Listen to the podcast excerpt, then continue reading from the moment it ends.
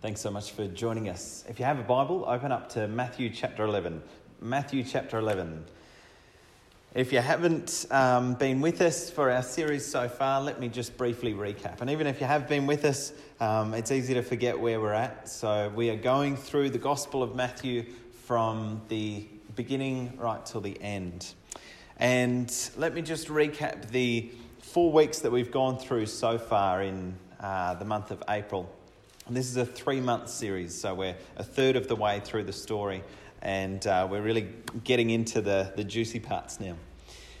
So in the previous weeks, we've looked at, in chapter 1 and 2, the childhood of Jesus.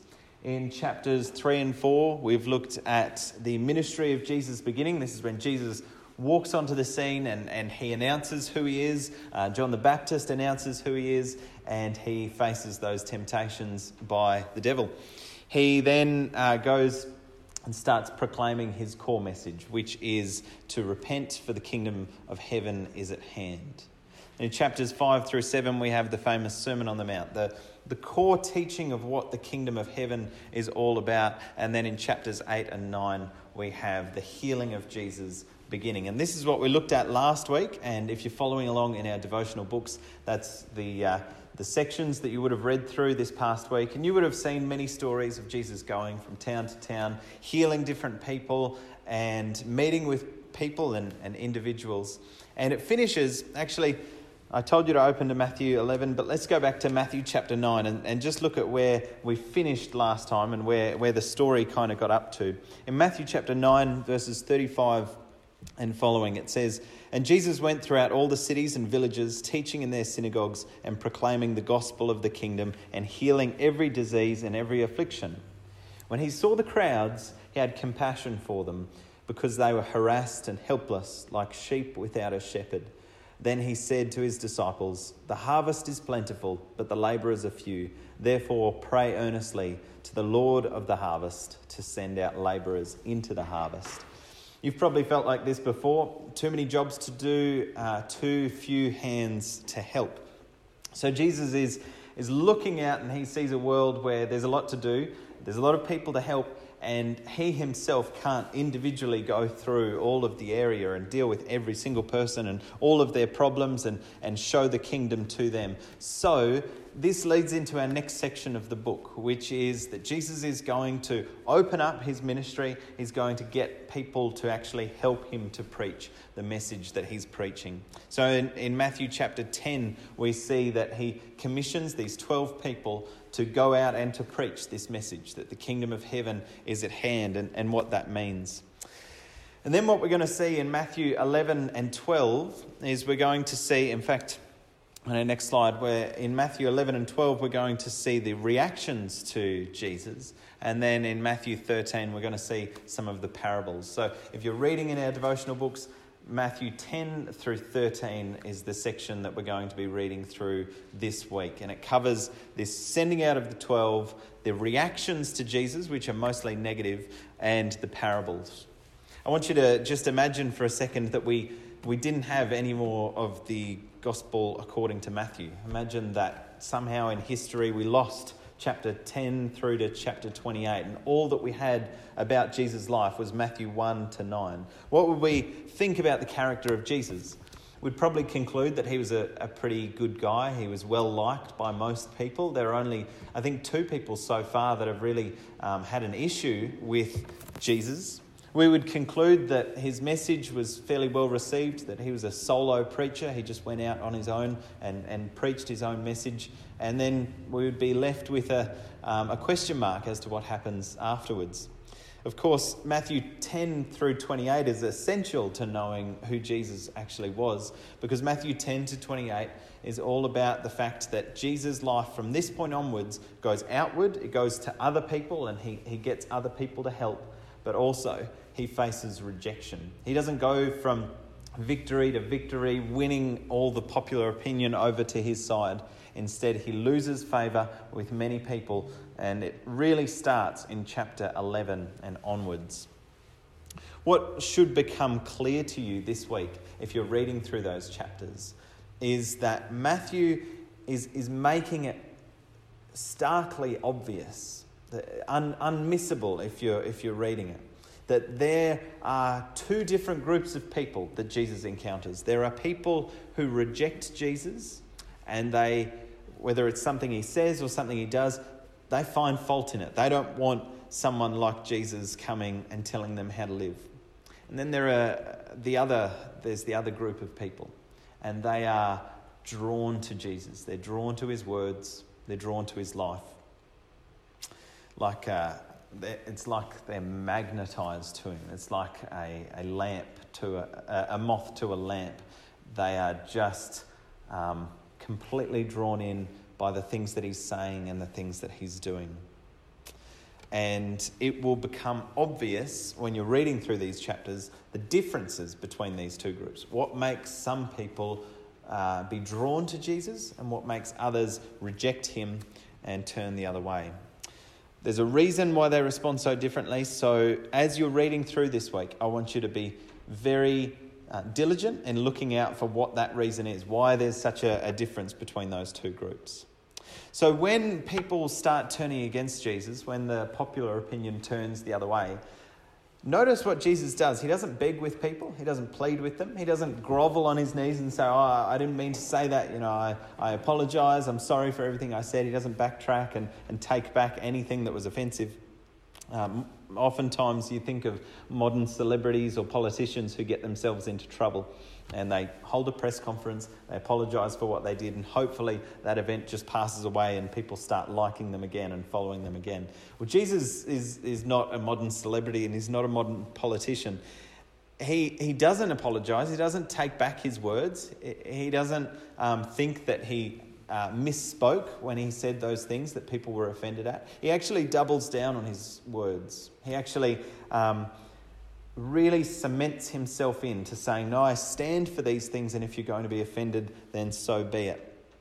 In fact, he says this particularly shocking statement in Matthew chapter 11 and verse 25. Matthew 11 and verse 25. It says, "At this time Jesus declared, I thank you, Father, Lord of heaven and earth, that you have hidden these things from the wise and understanding and revealed them to little children." This is in the context of the previous couple of verses that are talking about all of the cities that have rejected Jesus and his message.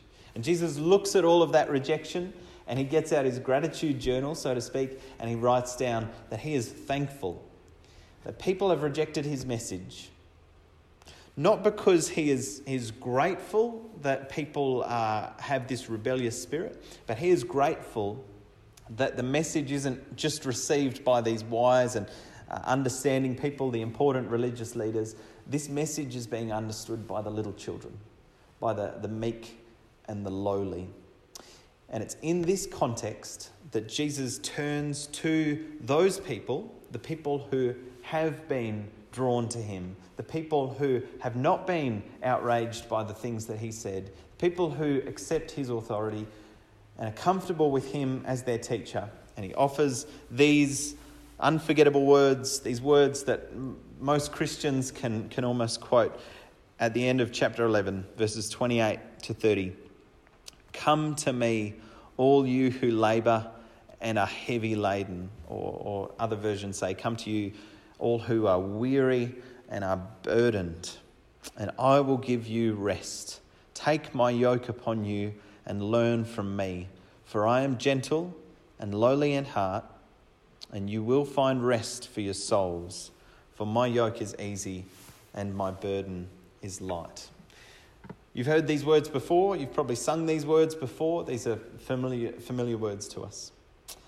And we're going to study them this morning, and I want us to study them in context, because often the preacher's curse is these words are so golden and magical that we just want to rip them out and use them in any lesson because they just are so beautiful. I'm guilty of doing this. I often turn to this passage and offer it as hope and comfort and peace.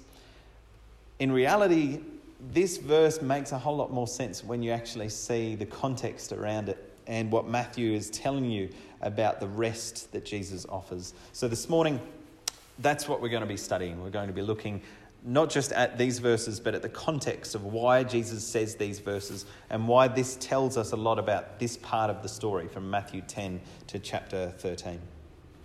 Before we begin, I want to ask you this question. Just take a moment to stop and reflect. What are you burdened by at the moment?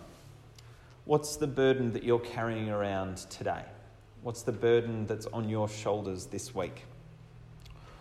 What's that thing that's weighing down on you heavily at the moment? What's the thing that stopped you from being able to get to sleep straight away last night? Are there responsibilities that you feel that are weighing down on you and they feel really heavy? Maybe there's a physical ailment that you're dealing with. Maybe there's some pain or some problem with your body that's causing you worry. It's causing you to feel weighed down. Maybe you're carrying someone else's problems at the moment. Maybe you're worried because of your kids, or you're worried because of your parents, or you're worried because of your friends and the problems that they're facing. Maybe you're under financial strain at the moment. Maybe your head's in a bad place. Maybe you're just in a dark place mentally and you can't seem to get out of it. Maybe there's someone in your life who's causing you pain and worry, and that's the burden that you're carrying around. Someone at work, maybe someone at home who you have to deal with, and they are difficult, and maybe on a daily basis you have to wake up and deal with that burden. Maybe all of these disruptions with the last couple of weeks and with the lockdown and the isolation, maybe there are a lot of burdens that you're carrying at the moment that you haven't had to carry before, and they're unique and you're not sure how to deal with it. Or maybe you're just hurting because there are too many things on your plate and you can't even list the number of burdens you're carrying. It's just too many to count. But I would hazard a guess that there are very few people who are listening or watching who would say this morning that they don't have any burdens that they're carrying. That they woke up this morning burden-free, with a smile on their face and nothing at all to weigh them down. There are very few people who would say, I'm completely at rest. I'm completely comfortable.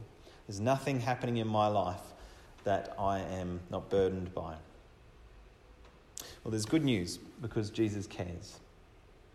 And Matthew is showing us, if you are burdened, if you feel weighed down, if you feel weary, if you turn to Jesus, there is rest waiting for you. So this morning, we're going to look at this quote that Jesus gives, and I want you to think about it not just in an abstract term of Jesus came to relieve the burdens of first century Jews that were under Roman oppression and who were weighed down with all of the laws and the regulations that the Pharisees were binding on them. I don't want you to think about it in that abstract way. I want you to really think about it in terms of what are the burdens that you're feeling right now? What are the burdens that you just can't shake? And I want you to think about this passage with that in mind. First, I want us in this lesson. By the way, I've called this the Lord of the Sabbath, and you'll find out exactly what that's referring to at the end of this lesson. The first thing I wanted us to look at is to understand the background behind this passage. Most of us growing up in the city, we need an agricultural education when we come to the words of Jesus, because Jesus grew up in the country, in small towns. And so many of the phrases that he uses and many of the kinds of language that he uses requires us to understand a brief, at least a cursory understanding of farming terminology and farming concepts. So let's look at our definitions to start off with. The first definition you need to know is what a yoke is. A yoke, if you're unfamiliar, is this. It's a wooden crosspiece that is fastened over the necks of two animals and attached to the plough or cart that they are to pull. In case those words don't mean much to you, you can perhaps see, if you're watching our live stream, the pictures that we have. So a yoke is something that you often put over an animal, and it's to help to balance the load that they share. And it's often used for things like ploughing, so that they can, an ox or some type of beast might be able to carry something and carry a plough through a field. So when Jesus is talking about a yoke, he's talking about this. He's talking about something that is set on your shoulders, like a burden, something that's put on you, something that you have to carry. All right, the next bit of background that we have to understand is that Jesus in this passage is actually referring to something in the Old Testament. And I hadn't picked up on this before, but if we turn to Jeremiah chapter 5, Jesus is actually referring to a few passages back here, and he's quoting from some small passages that Jeremiah talked about. Jeremiah lives in a time where the city of Jerusalem it's just gone to sinners, and it's gone to people who are immoral and who don't care about the law. And Jeremiah says this in Jeremiah 5 verse 1. It says, "Run to and fro through the streets of Jerusalem. Look and take note. Search her squares to see if you can find a man who does justice and seeks truth, that I may pardon her." God says, if just run around Jerusalem, just sprint around from house to house, from shop to shop, from park to park. Run through the streets. I want you to try and find one person who does good. I want you to find one person who does justice, so that I can forgive Jerusalem for all of the sins that are in her. And Jeremiah is saying that there is no one. There is no one in this great city who is faithful and living according to the law. In verse 5, he says, "I will go to the great," that's the leaders, that's the people who are powerful and important. "I will go to the great, and I will speak to them, for they know the way of the Lord, the justice of their God." You know, if I go to the leaders, they'll be following the Ten Commandments, they'll be following the law of Moses, they will be staying faithful to God. And he says this, "But they all alike had broken the yoke, they had burst the bonds." So in this illustration, Jeremiah is saying that the law of God is like a yoke. It was something that they carried around with them, and they were meant to be carrying it through their lives, but instead they had broken the yoke. They'd burst the bonds of the law, and they were just walking around as if they were free people. And this is what he says in the next chapter, in chapter 6 and verse 16. This is when God is pleading with the people to go back to the law and to put on that yoke again, to find that yoke of the law and to recommit to obeying God. In Jeremiah 6 and verse 16 it says, "Thus says the Lord, stand by the roads and look and ask for the ancient paths where the good way is, and walk in it and find rest for your souls. But they said, we will not walk in it." So God says, you've broken the yoke, but go back, put the yoke back on, carry my yoke, and you will find rest for your souls. Does that sound familiar? Of course, that's what Jesus is referring to in Matthew chapter 11. He's referring to a type of yoke that you carry, that in carrying that yoke, in carrying that thing on your shoulders, you will find rest for your souls. So Jesus, however, is not saying go back to the law of Moses. Jesus is not directing them to carry out the law of Moses fastidiously to find rest for their souls. He's actually saying, come to me, come to himself, and we will find rest in him and in his laws for the kingdom.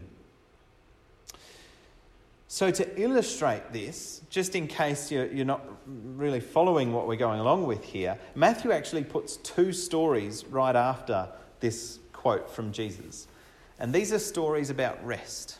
They're stories about the Sabbath day. And the Sabbath, if you're familiar with it, is a weekly religious festival that the Jews held. It goes from sunset on Friday night to sunset on Saturday night. And in that time, they were commanded to stop from their work and to find rest. So you would usually use this time to light some candles, you would have a feast, you would spend time with your family, you would stop from the daily chores and tasks that needed to be done, and you would remember God and the good things that he had done to you. The Sabbath was a blessing from God. It wasn't it wasn't meant to be a harsh thing that they had to keep. It wasn't meant to be this fastidious, legalistic bond that they were bound to, that they had to keep and had to bear up under. The Sabbath was meant to be a good thing. It was meant to be a time when God's people were given rest because God had compassion and mercy on them. So these stories in Matthew chapter 12, immediately following our passage today in Matthew 11, these stories are about the Sabbath. And so they're about rest and who does true rest belong to. Let's look at the stories. Story number one is in Matthew 12 verses 1 through 8. So immediately after Jesus is talking about rest and talking about him being the source of true rest, he gives a story in Matthew 12. Let's read verse 1. At that time, Jesus went through the grain fields on the Sabbath. His disciples were hungry and they began to pluck heads of grain and to eat. So the story is laid out very simply to us. Jesus, with some of his disciples behind him, is probably somewhere around Capernaum, probably somewhere around his hometown. He's walked out into the grain field and he is walking through the grain and he's plucking off heads of grain so that they can eat for that day. So in verse 2 it says, "But when the Pharisees saw it, they said to him, 'Look, your disciples are doing what is not lawful to do on the Sabbath.'" So why did they say this? Why did the Pharisees say it's not lawful to pluck heads of grain on the Sabbath? Is it written in the law of Moses that you're not allowed to pluck heads of grain on the Sabbath? No, it's not there at all. So how do you know what you're allowed to do and what you're not allowed to do on the Sabbath? Well, the Old Testament is fairly vague on that. It doesn't give you all of the specifics on exactly what kinds of activities constitute work and what kinds of activities constitute rest. So the Pharisees and the Jewish leaders wanted to have a standard of what was rest and what was work. And so, sure enough, they wrote down a big list. They wrote down a big list of everything that you could and couldn't do. They wrote down a list of all of the activities that were defined as work. They came up with 39 categories. You can read this in the Mishnah Shabbat, chapter 7 and verse 2. You can read through all of the prescribed work activities that were disallowed on the Sabbath. I'll give you some of them. You couldn't be involved in sowing, ploughing, reaping, binding sheaves, threshing, winnowing, baking, shearing wool, bleaching wool, dyeing wool, weaving, making 2 loops, weaving 2 threads, dividing 2 threads, tying and untying threads, sewing 2 stitches, tearing in order to sew 2 stitches, capturing a deer, killing a deer, writing more than 1 letter, building, tearing down, extinguishing, kindling, striking with a hammer, carrying something from one area to a different area. So you could carry something from one area to the same area, perhaps from one area in a room to the same, as long as you stayed in the room, but you couldn't carry something from one domain to another domain, whatever that means. You also had restrictions on how far you could walk, so they limited it to 2,000 cubits, which works out to be about 900 metres. That's the maximum you're allowed to walk on a Sabbath day. Now, when you're having your Sabbath rest, you're a first century Jew, you're living in Capernaum, and it's the Sabbath day, and the Pharisees are out there with their binoculars, spying on everything that you're doing, and you have to remember, I can only sew 1 stitch today. I can't sew 2 because that's working. And I've taken 1,827 steps. So I've got to be careful how many more steps I do today or for fear of getting caught and for violating the principle. I have to be careful about carrying things. You know, I can carry something within one room, but I can't take it from one domain to a different domain. Do you think when God gave the Sabbath as a rest for people that this was his intention? Do you think that this was his intention, that they spend the whole day worrying about exactly what they were allowed to do and exactly what kinds of activities they were not allowed to do? Of course not. God gave them the Sabbath out of his love and compassion. He wanted to show them that when they put their trust in him, they could have rest. They could have this time of refocusing and of not being worried or burdened or stressed. And then the Pharisees come along and they take the Sabbath, a good thing, and they turn it into an evil thing. They turn it into this fastidious, legalistic procedure where you have to follow these exact laws to get it right. Otherwise, you're in trouble. Otherwise, you'll be shot down. Otherwise, they'll come and find you and accuse you of breaking God's law.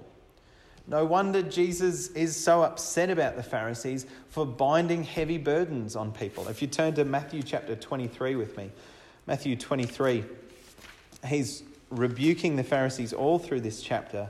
And in verse 4, it says, "They tie up heavy burdens, hard to bear, and lay them on people's shoulders, but they themselves are not willing to move them with their finger." Do you think Jesus might have the Sabbath in mind? He might have all of these specific laws and regulations and traditions that the Pharisees had invented that were not a joy to people and were not easy to people, but they were such a heavy burden on people that the people couldn't even bear it themselves. So the Pharisees see Jesus' disciples plucking grain. And if you noticed on the list, plucking grain is one of the 39 no-nos. It was one of the things that you're not allowed to do. So in verses 3 and 4 of Matthew chapter 12, this is where the story goes. Jesus says to them, "Have you not read what David did when he was hungry and those who were with him, how he entered the house of God and ate the bread of the presence, which it was not lawful for him to eat, nor for those who were with him, but only for the priests?" This is another clear, concise, easy answer that we all read and we nod our heads and say, well, that makes sense. Of course, that makes sense. No, this is confusing and strange, isn't it? What's he talking about here? He's talking about David and showbread, and he's referencing some strange thing. So why does he reference King David here? And why is this an answer to the Pharisees' accusation? He appeals to King David eating a loaf of bread that he wasn't supposed to. And what Jesus is not doing here is he's not saying, well, David broke the law, so I can do it too. Instead, he's saying, this was a law, a national law for the country. And David was king, and as king, he had authority over those laws. So when it comes to the Sabbath, who has authority to make the rules on what happens and what doesn't happen on the Sabbath? Is it the Pharisees who have the authority to decide what happens? Or is it perhaps God himself? Is it perhaps the creator of the Sabbath? Jesus gives another illustration in the next verse, in verse 5. "Or have you not read in the law how on the Sabbath the priests in the temple profane the Sabbath and are guiltless?" Another crystal clear teaching of Jesus? No, another confusing analogy that makes us shake our heads and wonder, what's he talking about? Jesus is saying the priests are meant to keep the Sabbath, but the priests in the temple in Jerusalem, every Sabbath, they still have to make the sacrifices and they still have to take out the bread and they have to light the incense and all of those different things. So they have to do work on the Sabbath. So how come they're allowed to violate the Sabbath? And again, it's because of their authority. It's because they're in a position of authority. The point of both of these illustrations, with David the king and with the priests in the temple, is Jesus is saying there are some people who have authority on deciding what gets to happen on the Sabbath, and there are other people who don't have authority. And guess which type Jesus thinks he belongs to? And guess which type he thinks the Pharisees belong to? Well, in case you can't guess, read verse 6 and see if that gives you any hints. He says in Matthew 12, verse 6, "I tell you, something greater than the temple is here." You know, if the priests can profane the Sabbath because of the temple, and something even greater than the temple is here, that shows that there's a new authority in town and there's a different rule on what gets to happen on the Sabbath day. So Jesus is saying, I have the authority to determine what's appropriate and what's inappropriate on the Sabbath. You can't tell me how I am to rest. I'm the creator of the rest. I'm the originator of the rest, and that's what he says in verses 7 and 8. If you had known what this means, I desire mercy and not sacrifice, you would not have condemned the guiltless, for the Son of Man is Lord of the Sabbath. It's quite an offensive thing to say to the Pharisees, to the scribes, to the people who claim to know the law. Jesus says, if you actually knew the law, if you knew what Hosea was saying there when he said, I desire mercy and not sacrifice, you wouldn't have made this elementary mistake. And he closes with this line, and it's a great mic drop moment. It's such a power play. He says, for the Son of Man is Lord of the Sabbath. Just to finish it off, just to... really stick it to them. You try and tell me what to do on the Sabbath, on my Sabbath that I created, on the Sabbath that I gave to you for rest, and you're trying to turn it back on me and telling me that I can't pluck heads of grain in a field. Who do you think you are? And there's a second story here, and this one's a bit shorter and a bit more to the point. It's in verses 9 through 14, and the story is this. He went on from there and entered their synagogue. Who's the there? It's the Pharisees. He entered the synagogue that was the Pharisees. He went into their house, took the confrontation right into their living room, so to speak. And verse 10, and a man was there with a withered hand, and they asked him, is it lawful to heal on the Sabbath? And guess what? The Pharisees had rules and arguments and debates on whether you were allowed to administer medical practices on the Sabbath. Most of them concluded you weren't able to heal people. You weren't able to give someone medicine or give them treatment unless, two exceptions, unless it was life-threatening or unless it was someone giving birth. They said any other healing of any kind, any other medicine that you give to someone, any other taking care of someone has to wait until the following day. Is this really what God intended when he gave the Sabbath to people so that they could experience rest and so that they could feel the compassion and comfort of God? Absolutely not. He says to them in verse 11 and 12, he said to them, which one of you who has a sheep, if it falls into a pit on the Sabbath, will not take hold of it and lift it out? Now, guess what? The Pharisees had rules on whether or not you could help a sheep that had fallen into a hole. And you can go back and you can read their rules on whether or not you can help your sheep who's fallen into a ditch on the Sabbath. And some of them said, no, you can't help your sheep. You have to leave it in there till the following day. Others said, you can't help it out, but you can throw things in there so that it can climb out. And others said, you can throw food in there so that it can eat for the day, and then you can help it the next day. Talk about missing the point. In verse 12, Jesus says, of how much more value is a man than a sheep? So it is lawful to do good on the Sabbath. Now they said, is it lawful to heal on the Sabbath? And he says, stop getting into this ridiculous legalistic mindset where you're trying to make rules about every single movement that people can make. This is a holiday that God gave you because he loves you and he wants you to be comforted and he wants you to find rest. And instead you're trying to manipulate it and turn it into this awful thing that people are bound to and are weighed down by. And he says, forget healing and questions of whether you can pluck grain. It's good. It's lawful to do good things on the Sabbath. Full stop. And verse 13 and 14. Then he said to the man, stretch out your hand. And the man stretched it out and it was restored, healthy like the other. But the Pharisees went out and conspired against him, how to destroy him. And that leads us on to the rest of the story. The Pharisees going out, conspiring how to destroy him. The Pharisees were so obsessed with these legalistic demands that they'd set up, with these traditions that they had imposed on people. They couldn't even see when there was a man who was hurting in front of them. They couldn't even see that there was a man with a withered hand. Someone living with a disability in first century Capernaum, probably struggling to make ends meet, probably struggling to put food on the table, probably having all sorts of effects for his life.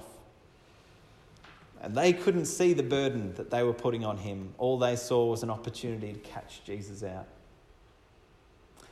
The Sabbath is about mercy. The Sabbath is about having compassion and care. And the Pharisees have instead turned it into a burden on people. Here's our main point for this lesson. Jesus is not trying to put burdens on you. Jesus is searching for the weary and the burdened, and to them he offers true rest. He doesn't say, "Come to me, all you who are weary and burdened, and I'll remove all your burdens." There is still going to be a yoke that you'll have to carry. There is still going to be a sense of responsibility on your shoulders. But there will be rest. And Jesus wants to comfort you and take things off and lighten that load. And the church is here to help lighten that load too, to help with the work of Christ. Augustine of Hippo, he said, "Our hearts are restless until they rest in God." Our hearts are restless until they rest in God. There are many people in our congregation, many people who are listening to this who are weary and burdened, people who have had a tough week, people who have a lot on their shoulders at the moment. And I'm sure that there are many who are craving some kind of rest and relief. And I just want to close this lesson by praying for you right now, and praying for strength in your difficulty. Even if your Christian family isn't there in your living room to give you a hug and to try and share that burden, we do care about you, and we do want to share these burdens. And most of all, the Lord of the Sabbath is here, the King of rest, the Creator of rest. He is here to give you rest for your weary and burdened soul now, and to offer you eternal rest in the life to come. Let's just pray, and then we'll close with a song. Merciful Father, we love you, we adore you, and we're thankful for the saving grace that you've shown in our lives. We recognise the compassion that Jesus had on the weary and the burdened, and we ask that you'll have the same compassion on all those, especially those who are listening, who are weary and burdened. On behalf of everyone who's feeling tired and exhausted, we ask that they will find true rest in Jesus. And for everyone listening and watching, we pray that in all of their trials and their hardships, that they'll find peace in you. And above all, help us to fix our eyes on that eternal rest that awaits us. We pray this in Jesus' name. Amen.